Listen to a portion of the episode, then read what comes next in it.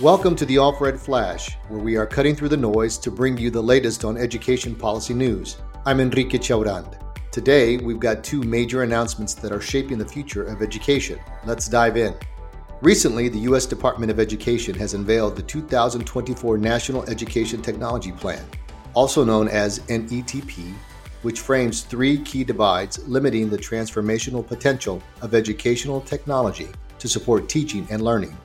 These include first, the digital use divide, addressing opportunities to improve how students use technology to enhance their learning, including dynamic applications of technology to explore, create, and engage in critical analysis of academic content and knowledge.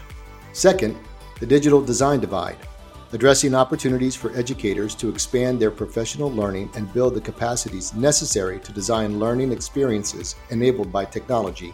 And Third, the digital access divide, addressing opportunities for students and educators to gain equitable access to educational technology, including connectivity, devices, and digital content. This also includes accessibility and digital health, safety, and citizenship as key elements of digital access. But the NETP isn't just any plan. It's also a result of collaboration and insights from the field.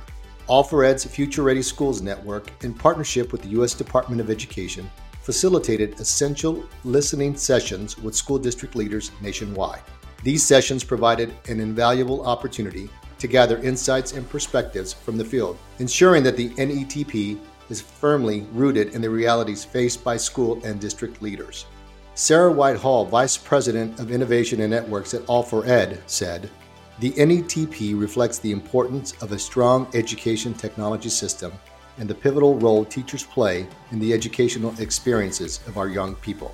The Future Ready framework, championed by All4Ed, aligns seamlessly with the NETP's three pillars, reinforcing our commitment to fostering a future ready education system. In addition to the release of the NETP, the Biden Harris administration announced they are investing $25 million in grants for career connected high schools the Department of Education's first program focused on college and career pathways.